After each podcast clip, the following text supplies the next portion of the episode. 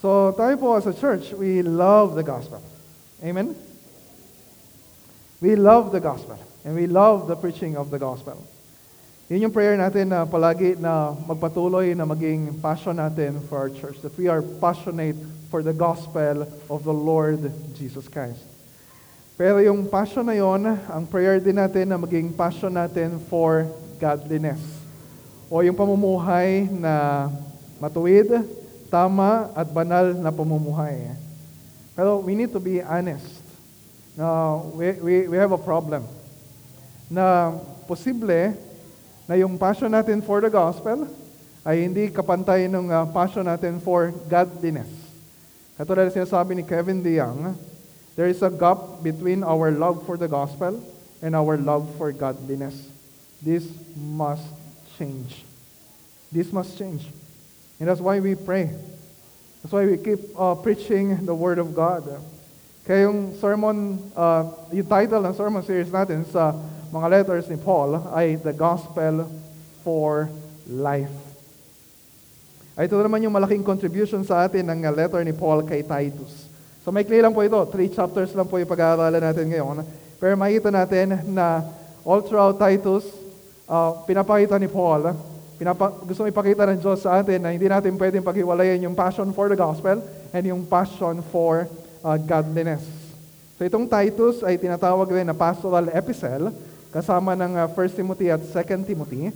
Uh, pero kahit na ito'y pangatlo, hindi ibig sabihin na ito yung panghuli na isinulat ni Paul. Malamang na yung 2 Timothy ay uh, yung panghuli na isinulat niya nung siya ay uh, nakakulong at malapit na siyang mamatay.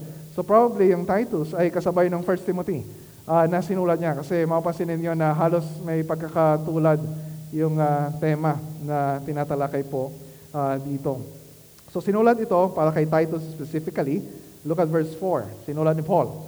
To, to Titus, my true child in a common faith So, hindi natin alam kung paano naging Christian si Titus. Uh, unlike Timothy, si Timothy ay uh, half Jew, half uh, Greek. Uh, si Titus ay uh, uh, Greek at uh, siya ay uh, Gentile. So, uh, si Timothy ay, nung nakita ni Paul, siya ay Christian na. Pero si uh, Titus ay, uh, we're not sure. Pero uh, dahil pareho din yung tawag niya kay uh, Titus, may uh, true child, katulad ng kay Timothy, ay uh, malamang na uh, si uh, alam natin na si Paul yung nag-disciple din kay uh, kay Titus. Uh, kita natin yung kanyang parental love and responsibility uh, kay Titus. Sa mga paglalakbay niya, uh, sinasama niya si Titus, sinasanay sa mabuting gawa at talagang nagiging kapaki-pakinabang sa kanya uh, sa ministry. Mabasa natin yun sa yung mga references sa 2 2 Corinthians.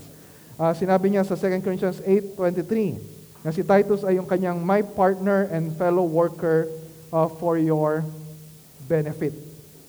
At dito sa letter ni Paul kay Titus, sinabi niya sa Titus 1.5 na iniwanan siya ni Paul sa Crete, isang island sa Greece, para magtalaga ng mga elders doon at ayusin yung uh, problem uh, sa church. So, uh, it's uh, possible na uh, wala naman kasi tayong mabasa sa Acts na nagpunta si Paul sa Crete. Pero malamang ay nakabisita siya doon pagkatapos na ma-release siya dun sa first imprisonment niya sa dulo uh, ng uh, sa Acts uh, 28. Uh, or possible din na may mga churches na doon nung uh, bumisita si Paul uh, kasama si Titus. Pero si Titus ay iniwanan niya na uh, para mga laga uh, dun sa uh, dun sa church. And this is not just for Titus. Tingnan niyo sa dulo ng uh, letter. Yung sabi ni Paul, Grace be with you all. Titus 3.15. Uh. So this is not just for Titus. Hindi lang po ito para sa mga pastor or elder uh, na katulad namin. This is for the whole church.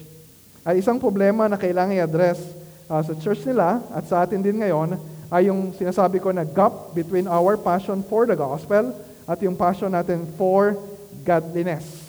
And ang ginagawa dito ni Paul is trying to bridge yung uh, gap na yung para uh, hindi maging malaki yung uh, agwat at talagang makita natin na magkadikit yung passion for the gospel and yung passion for uh, godliness. So, let, let's just walk through uh, mula verse 1 ng chapter 1 hanggang uh, dulo ng uh, chapter 3. And then I will emphasize kung ano yung gusto niya emphasize dito ni Paul. Verses 1 to 4. Mahaba yung introduction niya. Hindi lang siya nagpapakilala. Hindi niya lang sinasabi kung sino yung sinusulatan niya. Pero sinabi niya na dito na agad na yung gospel ay konektado sa godliness. Look at verse 1. Gospel, the knowledge of the truth which accords with godliness. Magkadikit yung truth and godliness. And then sa verses 5 to 9, eh, tungkol sa pag-appoint ng mga elders sa church, hindi lang, yung mga elders, hindi lang dapat nila matibay na pinangahawakan yung gospel. And of course, dapat yung mga elders, matibay na pinangahawakan yung gospel. Yung sinasabi sa verse 9. We hold firm to the trustworthy word as taught. Pero kung pasinin ninyo, ah, tingnan ninyo yung verse 9. Bago yung verse 9, yung verses 5 to 8 ay tungkol sa exemplary godliness na dapat makita sa mga elders. At kasama sa responsibility ng mga elders, sa verses 10 to 16, eh, ay i-rebuke yung mga mali ang katuruan at mali ang pamumuhay. So hindi natin alam yung mga specifics kung uh, ano yung mga mali na pinaniniwalaan nila. Pero at least nakikita natin eh, na sa verse 16, sinasabi, yung mga false teachers na yon, they profess to know God, but they deny Him by their works. Ibig sabihin, pwedeng tama yung doktrina na lumalabas sa bibig nila, pero yung gawa na pinapakita nila ay hindi naka-match, hindi naka-sync, hindi naka-akma dun sa itinuturo nila. Kaya kailangan sawayin sila. Ano sabi sa verse 13? That they may be sound in the faith.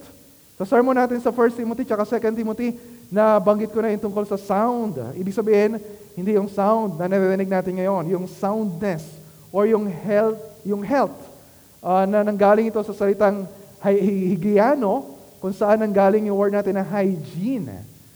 O yung uh, uh, tungkol sa kalinisan. So yung tinutukoy dito na kalinisan ay hindi lang tungkol sa healthy doctrine. Paulit-ulit ito sa uh, letter ni Paul kay Titus, kundi tungkol sa hindi lang tamang doktrina, kundi tamang pamumuhay. And then, yun yung gusto ngayong ituro ni Paul na sinabi kay Titus na dapat ituro sa mga members sa church sa chapter 2. Sa chapter 2, verses 1 to 10, sinabihan ni Paul si Titus na ang trabaho ng mga pastor in contrast dun sa mga false teachers. Verse 1, Teach what accords with sound or healthy doctrine. Pasin ninyo, ha? sinabi niya dito, what accords. Ibig sabihin, kung ano yung fitting o angkop sa tamang doktrina yung sakto, yung nakakabit, yung swak. Hindi niya, hindi niya sinabi dito na magturo ka ng tamang doktrina. Siyempre, dapat nagtuturo yung mga pastor ng tamang doktrina. Alam namang maling doktrina. Pero hindi yun yung emphasize niya sa verse 1. Ang sinasabi niya, ituro mo sa mga members ng church kung ano yung klase ng pamumuhay na swak doon sa tamang doktrina na pinaniniwalaan at itinuturo natin. And then, sa sumunod na section, chapter 2, verses 11 to 15, ay nagbigay siya ng basis or reasoning kung bakit dapat ang pamumuhay, kung bakit dapat ganon yung pamumuhay ng mga members ng church. And then he talk about the gospel. He talk about the work of the Lord Jesus Christ. Na yung gospel ay hindi lang para maligtas tayo at makating sa langit kapag namatay na tayo, kundi ano sabi sa verse 12, training us to renounce ungodliness to live godly lives in the present age. Tapos na tayo sa chapter 2. Pagdating naman natin sa chapter 3, yung mga exhortation to do good works, mula verse 1 tsaka verse 2, connected with, saan niya kinonect? Sa verse 4. Tingnan niyo yung verse 4. The goodness and loving kindness of God our Savior. So yung good works ay hindi nakahiwalay doon sa theology natin about the goodness and the love of God. And sabi sa verse, uh, verse 8, The saying is trustworthy. Natatandaan niyo yung binanggit ko pa sa sermon natin sa 1 uh, Timothy? Kapag sinasabi ni Paul, the saying is trustworthy, yung kasunod nun ay usually isang creedal formula, yung nirecite na kid. Ibig sabihin, ito yung statement of doctrine na kailangan nating paniwalaan. Halimbawa, 1 Timothy chapter 1 verse 15. The saying is trustworthy and deserving of full acceptance that Christ Jesus came into the world to save sinners.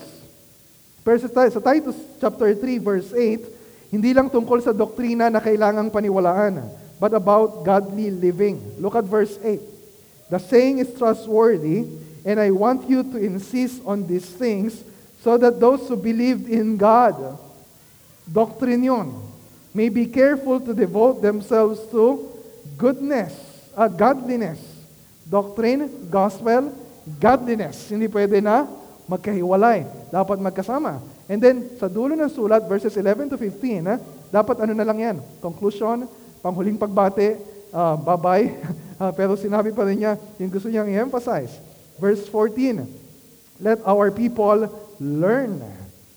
Hindi lang mag-aral ng tamang doktrina, but learn to devote themselves to good works. So, buong Titus. Ano yung message ng buong Titus?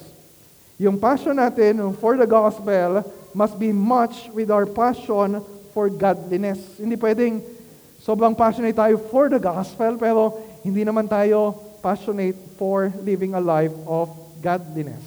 Kaya sinabihan ni Paul, si Titus, na ito yung dapat niya na matapang na ituro sa church. Chapter 2, verse 15. Declare these things, exhort and rebuke with all authority. Let no one disregard you. So as your pastor, sasabihin ko sa inyo, sa church natin, we must be a people who are passionate for godliness. So ano ibig sabihin ng passionate for godliness? Number one, we are zealous, ready, and devoted. So ibig sabihin, ng passionate ay masigasig o zealous. Yun sinasabi sa verse 14. Ito yung purpose bakit tayo iniligtas ng Diyos. To purify for Himself a people for His own possession who are zealous for good works mainit sa paggawa ng mabuti. Hindi mo na kailangang pilitin. Hindi mo na kailangang pagsabihan ng kung ano-ano pa para gumawa ng mabuti. Nandun yung init na nag-uumapaw na hindi natin mapigilan kasi we are zealous for good works. And then dapat lagi tayong handa na tulad ng motto ng mga Boy Scouts, laging handa. Sabi sa chapter 3, verse 1, ready for every good work. Ibig sabihin, hindi lang kapag komportable tayo. Hindi lang kapag gusto natin yung tao na tutulungan natin. Kundi sa lahat ng pagkakataon, sa lahat ng sitwasyon, kahit hindi convenient sa atin, kahit sobrang busy natin, kahit na masama yung ugali ng tao na yun sa atin, we must be ready for every good work. Chapter 3, verse 8, careful to devote themselves to good works. Verse 14, ganun din. Hindi yung hindi yung hindi masyadong pinag-iisipan, kundi yung pinag-iisipan pinagpaplanuhan, we are intentional. Na anong gagawin natin? Kapag kami tayong alam na nangangailangan, not just inside the church, but also outside the church. We must be passionate. Yung passion natin for godliness, makikita natin sa chapter 3, verses 1 to 2, ay yung devotion natin to do good work. Siyempre, iba-iba yung roles na binigay sa atin ng Panginoon. Iba-iba yung trabaho na binigay sa atin ng Panginoon. Merong mga estudyante, merong mga nasa loob ng bahay. Iba-iba yung tao na nakakasalamuhan natin. But we are all citizens of this country. Ano sabi sa verses 1 to 2? Verse 1, Paalalahanan mo ang mga mananampalataya na magpasakop at sumunod sa mga may kapangyarihan. Chapter 3. Kinakailangan lagi silang handa sa paggawa ng anumang mabuti. Ito sinasabi ko na kahit hindi, hindi natin gusto, halimbawa, yung government na meron tayo, or yung mga government leaders natin, o anumang mga policies ng government natin, or kahit na yung mga ibang tao na gusto ng Diyos sa tulungan natin na we don't like them, we're not comfortable in helping them. Ano sabi sa verse 2? Iwag nilang siraan ang sinuman at huwag silang maging palaaway sa halip. Dapat silang maging maunawain at mapagpakumbaba sa lahat. And this is not our natural response.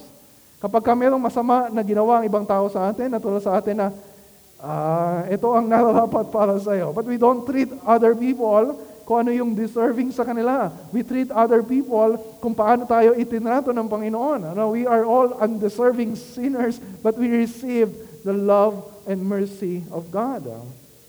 And sa chapter 2, uh, verses 1 to 10, yung passion natin for godliness, hindi lang nakikita sa ginagawa natin na mabuti uh, as citizens outside the church, lalo na, na dapat nakikita sa ginagawa natin inside the church and inside sa mga bahay na meron tayo or sa family na meron tayo.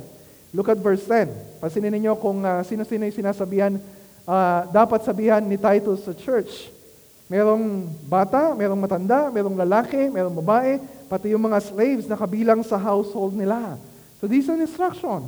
Na it's not just about the church, hindi naman tayo lahat ay nakikita palagi. Pero yung lagi nating kasama ay yung mga kasama natin sa loob ng bahay. Sa loob ng simbahan, siyempre, tayo ay para mga santo na may mga halo dito sa uh, ulunan natin. Pero pagdating sa bahay, ay ganun din ba yung ugali na nakikita sa atin? So ano yung dapat ituro sa kanila? Hindi lang tamang doktrina, but application of doctrine. Mahalaga yung tamang doktrina. That's why we have equipping classes. That's why we have mga theology classes. That's why we are encouraging you na magbasa kayo ng mga good theology books. Kasi mahalaga yung tamang doktrina. Pero ano yung ine-emphasize dito ni Paul? Ine-emphasize niya na for older men, sabi sa verse 2, dapat sound in faith, in love, and in steadfastness.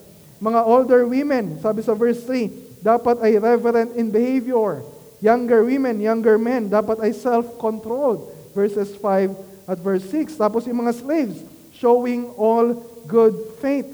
So ano yung point? You love the gospel. Turuan mo yung church to also be passionate for a life of godliness. Sino yung dapat manguna sa ganitong life of godliness? Siyempre, yung mga pastors, yung mga elders. And that's the point ng uh, chapter 1. So, pabalik na tayo. Mula chapter 3, balik naman tayo sa uh, chapter 1. Uh, verses uh, 5 to 9. Pero, binanggit din sa chapter 2, doon sa instructions sa mga church members, when you look at verse 7, may sinabi si Paul kay Timothy na dapat siya maging magandang halimbawa. Sabi sa verse 7, Show yourself in all respects to be a model of good works, and in your teaching, show integrity. Ay isang pastor dapat nagtuturo ng tamang doktrina. Dapat kami nangunguna to be passionate for the gospel.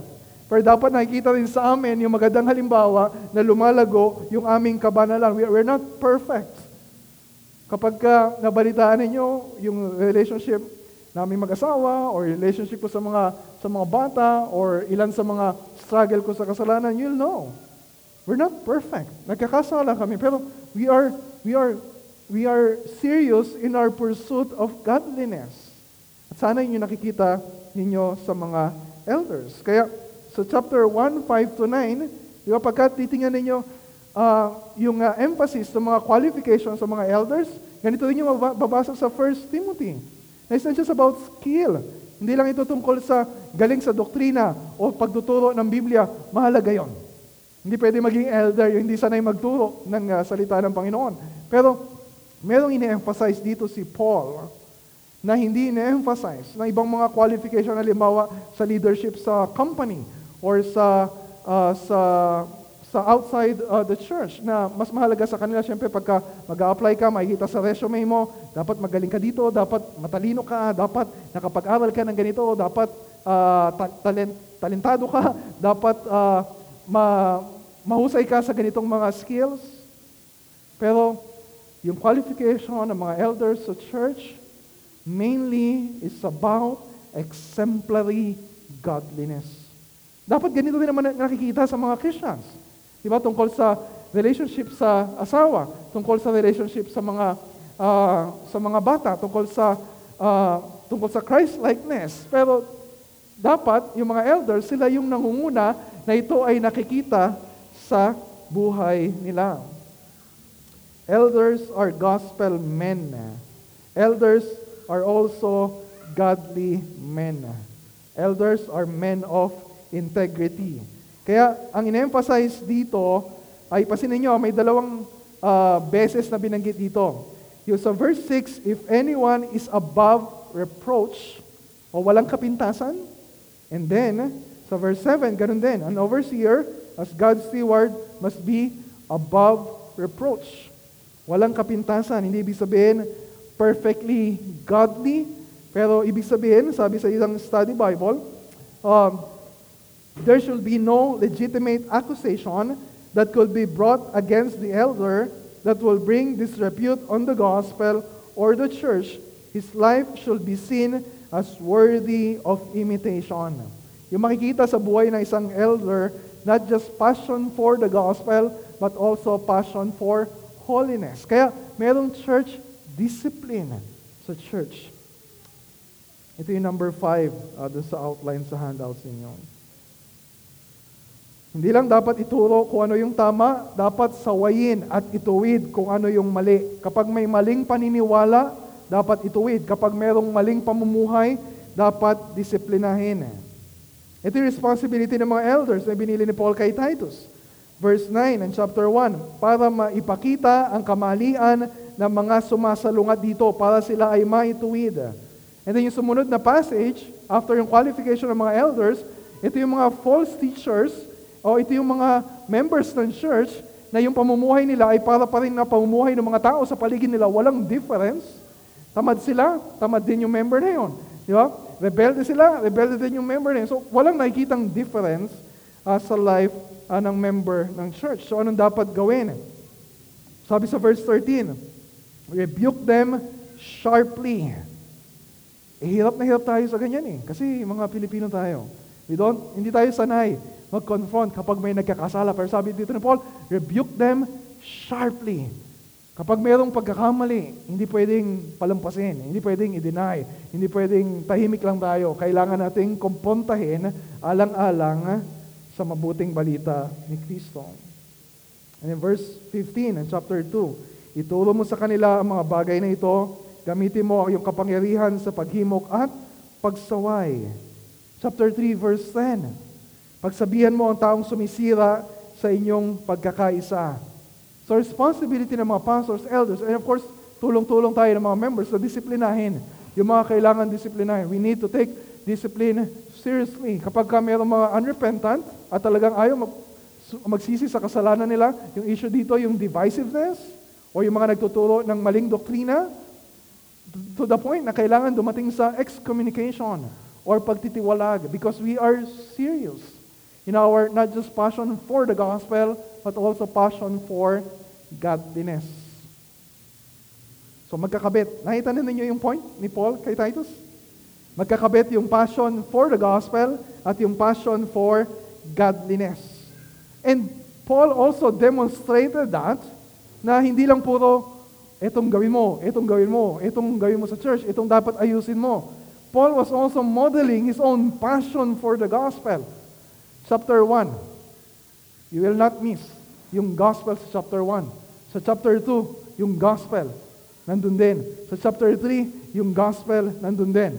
So, unahin muna natin sa chapter 3, na ipinapaalala niya yung basehan ng Diyos sa kaligtasan natin. Bakit tayo naligtas? Hindi dahil tayo ay mas mabuti kaysa sa ibang tao. Hindi dahil may, nagu- may nakita ang Diyos na mabuting katangian natin na nagustuhan ng Diyos, uh, naging attractive sa Diyos yung uh, katangian natin na yon. Ano sabi sa verse 3? Sapagkat nung una, tayo rin, ako rin, kayo rin, ay kulang sa pangunawa tungkol sa katotohanan at mga masuwayin. Nilinlang at inalipin tayo ng lahat ng uri ng kahalayan at kalayawan. Naghari sa atin ang masamang isipan at pagka, pagkaingit. Kinapuotan tayo ng iba at kinapuotan din natin sila. So what's the point? We are saved Not because kung ano yung ginawa natin. Kung sino tayo. Kasi kung tutuusin, puro kasalanan sa Diyos yung ginawa natin nang tayo ay wala pa kay Kristo. We are saved because of who God is. Because of what Christ has done. Yung sabi sa verse 5, iniligtas niya tayo, hindi dahil sa ating mabuting gawa, kundi dahil sa kanyang awa. Paano tayo iniligtas? Binanggit din niya sa chapter 3, pero mas klaro sa chapter 2. Sa pamagitan ng gawa ni Kristo, His incarnation, His atonement, and His return. That's the message of the gospel. Dito sa verses 11 to 14, pinapaalala ni Paul na ito yung dapat maging passion nyo for godliness because this is the gospel. Sa verses 11 to 14. Verse 11, yung the grace of God has appeared ay tumutukoy sa unang pagdating ni Kristo. Yung incarnation, yung reason bakit sineselebrate natin yung Christmas. Jesus came to bring salvation for all people. Yung ibig sabihin ng Jesus, ang Diyos ang tagapagligtas. Paano tayo iniligtas? Ibinigay ni Kristo yung kanyang sarili para sa atin. Verse 14, He gave Himself for us to redeem us, para tubusin tayo. Tayo ng mga alipin ng kasalanan para tayo ay mapalaya. Hindi maging malaya na magkasala. kundi maging malaya na tumanggi na sa kasalanan at sumunod sa kalooban ng Diyos. And He will return one day. Namatay siya, inilibing siya, sa ikatlong araw muli siyang nabuhay, nagpakita siya sa mga disciples niya, umakyat siya sa, sa, sa langit, and then one day, um, habang nasa langit siya, siya ay namamahala, siya ay nag intercede for us, and then one day He will return. Yun yung inaasahan natin. Yun yung hinihintay natin. Sabi sa verse 13, We are waiting for our blessed hope, the appearing of the glory of our great God and Savior, Jesus Christ. Yun yung blessed hope natin. Pasinin niyo, kapag ka merong paulit-ulit na ginagamit ng mga salita, si Paul sa letter niya, ibig sabihin, is trying to emphasize that. Yung our blessed hope, sa chapter 2, verse 13, ay yung pagbabalik ng Panginoong Kristo na binanggit din niya sa chapter 3 verse 7, the hope of eternal life. Ibig sabihin, yung eternal life na inaasahan natin ay hindi yung buhay na basta puro sarap lang na, ay, okay na yun, wala na akong problema dito, wala na yung tao na pinoproblema ko, wala nang kasamaan, wala nang kasalanan, wala nang kahirapan, wala nang utang. And some people, yun yung inaasahan kapag ka langit o eternal life ang pinag-uusapan. No, sinasabi dito, We are waiting for our blessed hope. Sino yung blessed hope natin? It's none other than the Lord Jesus Christ. He is our life. He is our eternal life. At paano tayo makakasigurado bilang mga Krisyano? Yes, we're still struggling. None of us are perfectly godly. We're still struggling. Pero ano yung hope na meron tayo na makakasama natin siya for whole eternity? Ano yung hope na meron tayo na kapag ka bumalik siya, we will spend all eternity with Christ. Yung hope natin na naka-anchor. And this is the third one. Sa eternal promises ng Diyos. Yung hope of eternal life, binanggit din actually sa simula pa lang ng letter ni Paul kay Titus. Look at verse 2. Chapter 1, verse 2. In hope of eternal life, hope of eternal life, which God, who never lies, promised before the ages begun. Kapag pinag-usapan natin yung gospel, yun yung ginawa ng Diyos in history. Ibig sabihin, in time. Pumasok ang Diyos sa kasaysayan natin nung ipanganak ang Panginoong Heso Kristo. Pero yung gospel na yon, yung assurance ng eternal life na meron tayo, saan naka-anchor? Saan naka-angkla? Ang sabi dito, sa pangako ng Diyos, before the ages began. Ibig sabihin, yung pangako ng Diyos, yung plano ng Diyos, wala pang, wala pang creation. Wala ka pa sa mundong ito. Wala pa yung time. Wala pa yung panahon. Nakaplano na sa Diyos na ikaw ay ililigtas sa pamamagitan ni Kristo. At kapag pinlano ng Diyos, sigurado na mangyayari, walang makakahadlang sa plano ng Diyos. We're facing a lot of temptation. We're still struggling with sin. Pero walang makakahadlang sa plano ng Diyos na we will grow in our godliness, And uh, tayo ay sigurado na dadalhin hanggang sa dulo nung inaasahan natin yung pagbabalik ng Panginoong Heso Kristo. So, maliwanag na yung passion for the gospel ay dapat nakakabit sa passion for godliness. Is that clear? Paulit-ulit. Paulit-ulit tayo. Kapag hindi pa nag-sink in sa inyo, ay uh, Ewan ko na lang. So, ang gagawin, po, ang gagawin ko ngayon, for the remaining time uh, na meron tayo, kung magkakabit, ano yung connection ng dalawa? What's the relationship of the gospel and godliness? Ano yung relationship ng grace of God do sa living a life of godliness? And dapat maging malinaw sa atin ito. Kasi, uh, yung iba, naniniwala na kapag gumawa ka ng good works, kapag uh, nagpaka-banal ka, tumulong ka sa ibang tao, ay yun yung uh, paraan o basihan ng Diyos para ikaw ay maligtas. No, that's anti-gospel. So when we say na magkakabit yung gospel at godliness, dapat malinaw sa atin anong connection ng dalawa na yon. So magbibigay ako ng two clear connections na makikita natin dito sa Titus. Number one, yung una ay yung tinatawag na gospel-empowered godliness. Ano ibig sabihin? Look at verse 1. So verse 1, nakita na natin na connected yung knowledge of the truth and godliness. Although sa translation ng NIV, yung godliness na yun, ay yung, yung truth ay leading to godliness, Although, hindi pa malinaw yon doon sa verse 1. Pero magiging malinaw sa context uh, nitong buong Titus. Na yung godliness ay gospel-driven, gospel-empowered. Ano ibig sabihin? You will not grow in godliness without the gospel. And this has a lot of implications. Sa parenting, we'll not expect. Maybe they, may magiging magandang behavior ng mga anak natin, magandang ugali kumpara sa ibang mga bata, pero we're talking about inner transformation. Hindi mangyayari yung pagbabago na yun sa heart nila without the gospel. And ganun din sa church. Sa mga members natin, in-expect natin na disciple natin sila, mag-grow sila, uh, in godliness. And it won't happen without the gospel. Nandun ba yun sa Titus? Yes. Number one, look for transitional markers. Ha? Ano ibig sabihin? Kanina meron kaming uh, sa equipping class, How to Study the Bible, pinag-usapan namin na, pansinin ninyo yung mga linking words, yung mga nagkakabit dun sa isang section, tsaka dun sa sumunod na sections. Like yung word na for. Mamaya may isa pang linking word tayo na pag-aaralan. Yung word na for, ano ibig sabihin? Dahil, sapagkat, nagbibigay siya ng dahilan kung bakit mahalaga o bakit dapat gawin itong nauna. Kaya halimbawa, tingnan niyo muna yung chapter 2. Uh, ah, sa chapter 2, verses 1 to 10, di ba tungkol ito sa ganito dapat gawin ng mga older men, older women, younger men, younger women.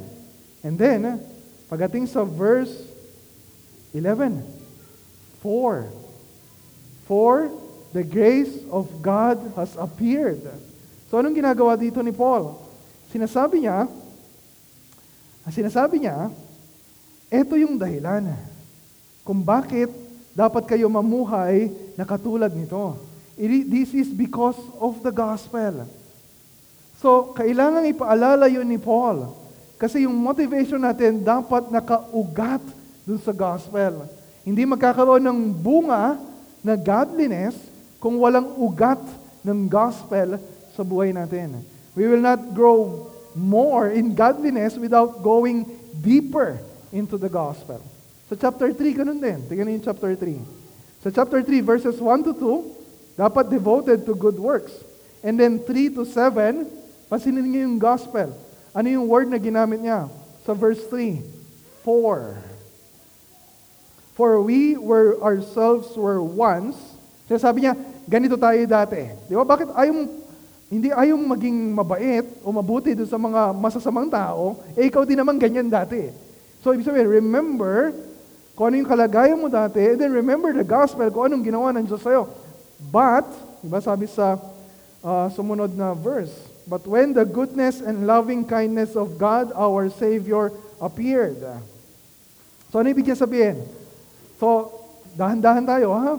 And I'll make sure na naiintindihan ninyo kung ano yung sinasabi ko. Sinasabi niya na ito yung dahilan, yung gospel yung dahilan kung bakit we pursue godliness. We cannot pursue godliness without the gospel. So yung godliness ay gospel-driven, gospel-motivated, gospel-empowered yung pamumuhay natin ng may kabanalan. And kung na-miss ninyo yung linking word na for, uh, sana wag ninyong ma-miss yung sinasabi ni Paul sa verse 12 ng chapter 2. Tingnan ninyo, ituloy natin yung verse 11 and then verse 12. For the grace of God has appeared, bringing salvation for all people. This is the gospel, yung ginawa ni Christ. Tra- look at verse 12 training us to renounce ungodliness and worldly passions and to live self-controlled, upright, and godly lives in the present age. So kanina binanggit ko na yung mga ginagawa ng elders, tinetrain, sinasanay, yung mga members na mamuhay, kung paano tayo dapat mamuhay, uh, ayon sa nais ng Panginoon. Pero sabi sa verse 12, sino yung nagsasanay sa atin? O ano yung nagsasanay sa atin? The grace of God. The grace of God is training us. The gospel is training us. Yung word na training ay galing sa word na paidia, kung saan ang galing yung word natin na pedja, kung saan ang galing yung uh, tungkol sa pagpapalaki sa mga bata. Training. pagpapalaki, pagdidisiplina sa isang bata. So ano ibig sabihin? The gospel trains us, the gospel disciplines us, the gospel helps us, the gospel gives us power to live godly lives. Huwag natin isipin na kapag ka magdi-disciple tayo, o kaya sasanayin natin yung mga bata, ang kailangan lang nila ay sabihin lang natin kung anong itong dapat mong gawin. Itong hindi mo dapat gawin. Huwag mong isuksok yung kamay mo dyan. Huwag kang tatawid na mag-isa. Ito yung dapat mong gawin. Kumain ka ng gulay. Kumain ka ng masustansya. Yes, of course, we need those kinds of instructions. Pero sa Christian life natin, yung law ay walang power without the gospel. We need to be continually be reminded of the gospel. Ganito ginagawa ni Paul. Mula chapter 1, chapter 2, chapter 3, ganun ginagawa niya. Ito dapat niyong gawin kasi ito yung ginawa na ng Diyos para sa atin. Huwag nating isipin, katulad ng sinasabi ng ilan na when you emphasize the gospel, when you emphasize the grace of God, wala ka nang kailangan gawin para maligtas. Baka sabihin ng ibang tao na binibigyan mo ngayon sila ng lisensya na gumawa na ng kasalanan. And that's a misapplication of the gospel of grace. Kapag tayo ay lumalalim talaga sa gospel, kapag tayo ay pinangahawakan talaga natin yung gospel, mas nasasanay tayo, mas napalalakas tayo na sabihin sa mga tukso, sabihin sa kasalanan, no, and say yes to living a life of godliness. So God's saving grace is God's training grace. Sa biyaya ng Diyos, iniligtas tayo mula sa kasalanan. Biyaya din ng Diyos ang nagsasanay sa atin para sabihin sa kasalanan, no, at sabihin sa kalooban ng Diyos, yes. So, yun yung unang relationship ng gospel and godliness. Yung gospel, yung godliness ay dapat na gospel driven or gospel empowered. Pangalawa, gospel magnifying godliness. So, ibig sabihin, we do good works because of the gospel and we do good works for the gospel. So, lilinawin ko kung anong ibig sabihin nun. And bakit mahalaga yon? Gustong emphasize dito ni Paul, ah, yung purpose or yung tamang motivation natin in pursuing godliness in the Christian life. Kasi, outwardly, kung titingnan natin yung buhay halimbawa ng ibang mga non-Christians, makita natin na uh, mukhang okay naman sila eh. Hindi naman sila, parang, hindi naman sila gumagawa ng masama. Minsan may nakausap nga ako na isang, uh, uh, isang nanay, tapos pinag-usapan namin yung uh, love life ng kanyang anak. At sinabi ko na, dapat po, Christian, yung kanyang magiging boyfriend or girlfriend. Uh, pero sabi nung, uh, sabi nung nanay, eh, mabait din naman. You so, parang mas mabait nga kaysa sa ibang members ng church. Aba, sakit naman pakinggan yun, di ba? But that, nang, nangyayari yun, di ba? Parang when you compare yung lifestyle ng mga non-Christians, parang mas generous o kaya mas mapagbigay. Pero We're not just talking about yung outward na nakikita natin. We're talking about inward motivation ng heart. Na pwede kang, pwede kang isang non-Christian nagbibigay ng tulong sa mga mahihirap. Ang isang Christian nagbibigay din ng tulong sa mga mahihirap. Parehong ginagawa, pero magkaiba ng motivations. Yung isa ginagawa for his own reputation. Parang maging maganda ang dating sa social media. Although, syempre, of course, we're also guilty of wrong motivations. Pero ang isang Kristiyano, ano dapat yung motivation natin? Why we do good works? Ito yung pansinin ninyo. Another linking word. Kanina for, ngayon naman ay so that, o kaya yung that. Ito yung tinatawag na purpose clauses. Ibig sabihin, ito yung word na nag-indicate na yung sasabihin ni Paul, ito yung layunin kung bakit ganito yung dapat ninyong gawin. Ito yung motivation, ito yung purpose. Merong tatlo. Verse 5. Unahin natin yung verse 5. Bakit daw yung mga younger women ay dapat mamuhay ng may kabanalan? Ano sabi sa verse 5? That the word of God may not be reviled. Para yung salita ng Diyos hindi mapintasan. And of course, may mga babae na matino naman sila na umasta para hindi sila mapintasan. Pero ang difference, if you are a believer, if you are a Christian, Yung ginagawa mo ay dapat consistent kung ano sinasabi ng salita ng Diyos kasi ang concern mo, hindi mapintasan yung salita ng Panginoon. We're sharing the gospel sa kanila. We're sharing to them, ito yung buhay ng isang tagasunod ni Kristo. Tapos hindi nakikita sa iyo yung buhay ng isang tagasunod ni Kristo, hindi lang ikaw ang pinipintasan, kundi ang salita ng Diyos na itinuturo natin sa kanila na dapat natin nilang paniwalaan, pero paano nila paniniwalaan kung hindi naman nakikita sa buhay itong mga younger women and everyone uh, sa atin. Pangalawa, na purpose clause. Tungkol naman kay Titus. Bakit dapat siya magturo with integrity? Verse 8, So that an opponent may be put to shame, having nothing evil to say about us. Of course, kahit gumawa tayo ng mabuti, pwedeng masama pa rin ang sasabihin ng mga tao sa atin. Pero ano yung motivation natin? Bakit uh, we live a life of integrity in front of non-believers? Bakit? Para Because we represent Christ.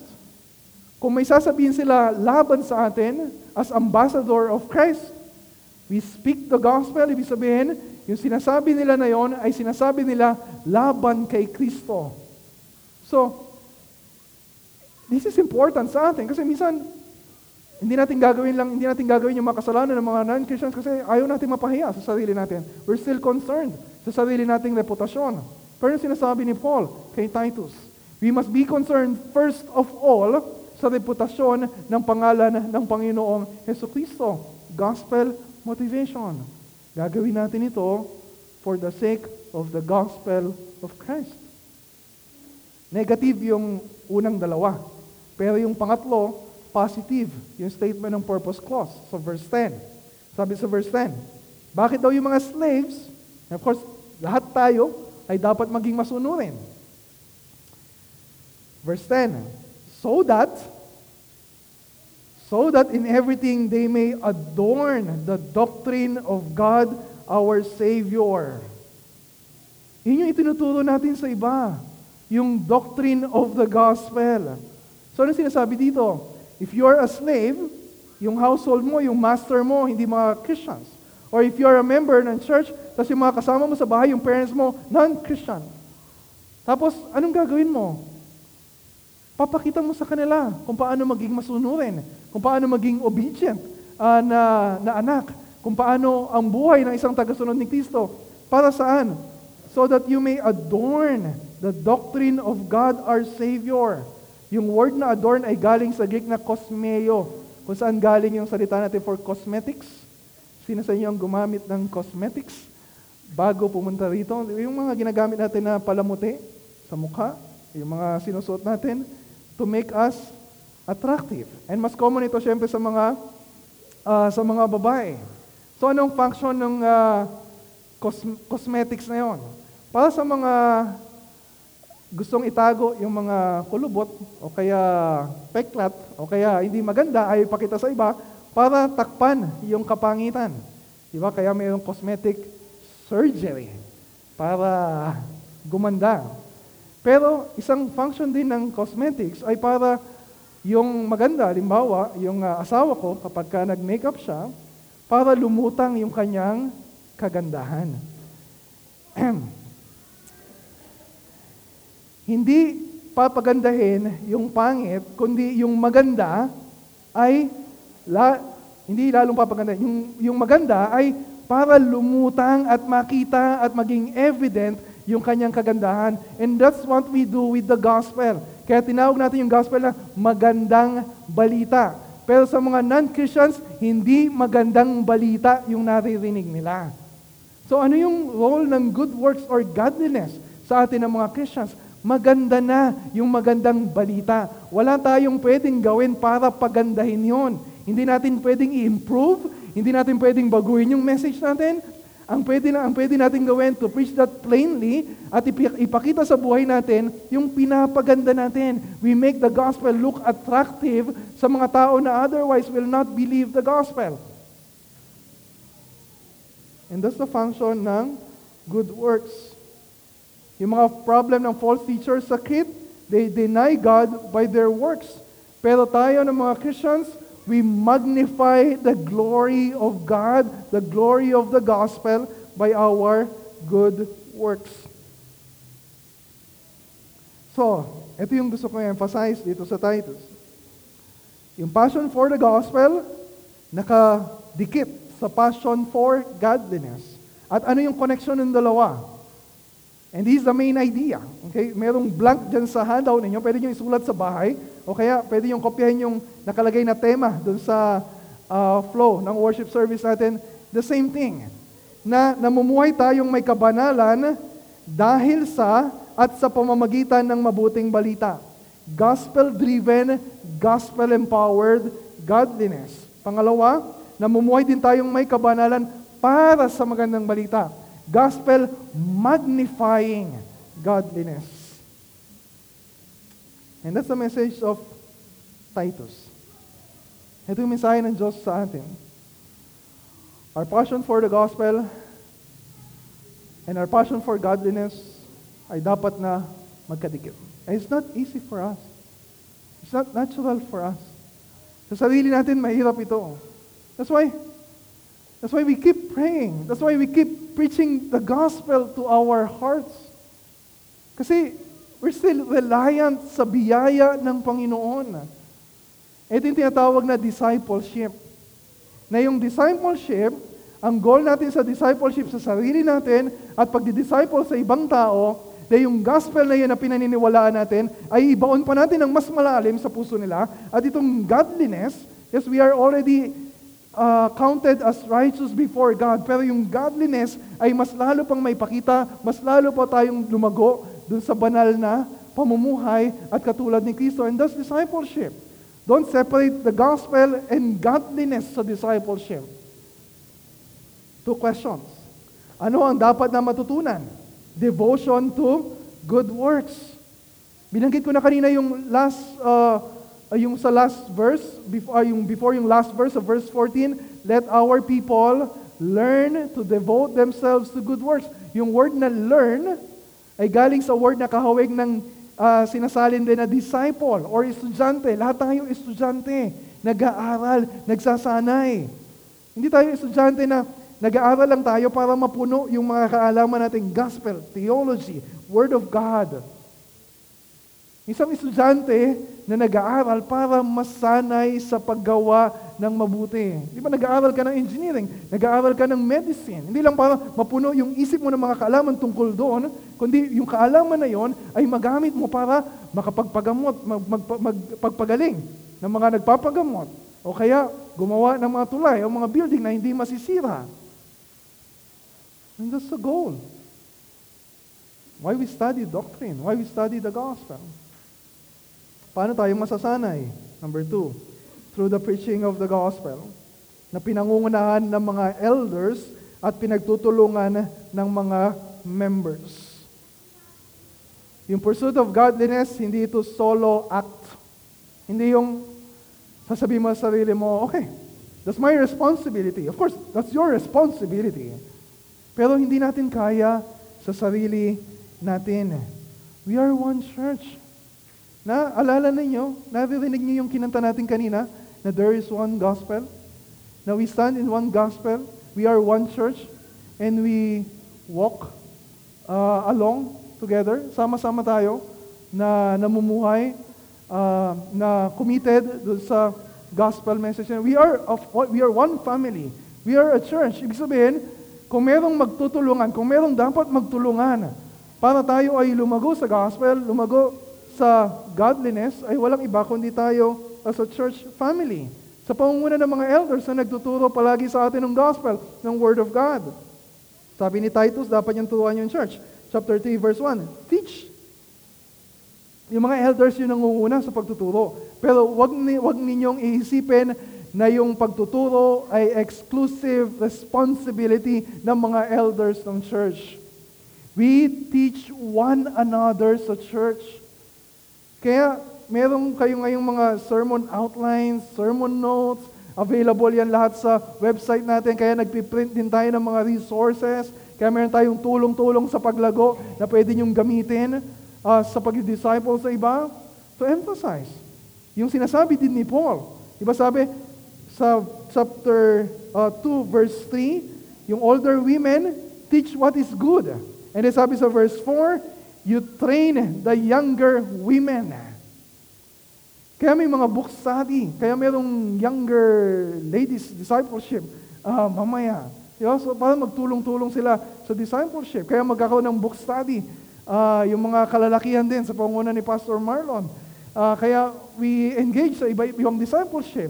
Kaya we encourage you na sumama sa mga Gracecom gatherings. O kaya to meet with others for discipleship. O kaya to initiate na mag-disciple din ng iba. Kasi tulong-tulong tayo sa paglago. Si Titus sinabi, ah, si Paul sinabi kay Titus, urge the younger men. Hindi naman niya kaya na siya lang yung gagawa nun sa mga younger men. Kasama niya yung mga older men. Kasama niya yung ibang elders. So, ibig sabihin, tulong-tulong tayo sa church. In-emphasize natin ngayon, yung passion for the gospel must be uh, much by the passion for godliness. And sa panghuli, gusto kong bigyang diin sa inyo na ito ay hindi natin kaya na mag-isa. Kailangan natin ang tulong ng Diyos, kailangan natin yung tulong ng ah, bawat isa sa church. So kung ikaw ay nakatatanda, huwag mong ineglect yung mga nakakabata. You disciple them. At kung ikaw ay nakakabata, don't neglect yung mga nakatatanda sa iyo. Sabi mo, doon lang ako sa kaedad ko. No, you need their wisdom, you need their experience, you need their, pati mga failures nila sa buhay, kailangan mo para matuto ka doon sa mga pagkakamali nila. To help us, we help each other grow deeper in the gospel. We help each other sa church grow in godliness. Let's pray.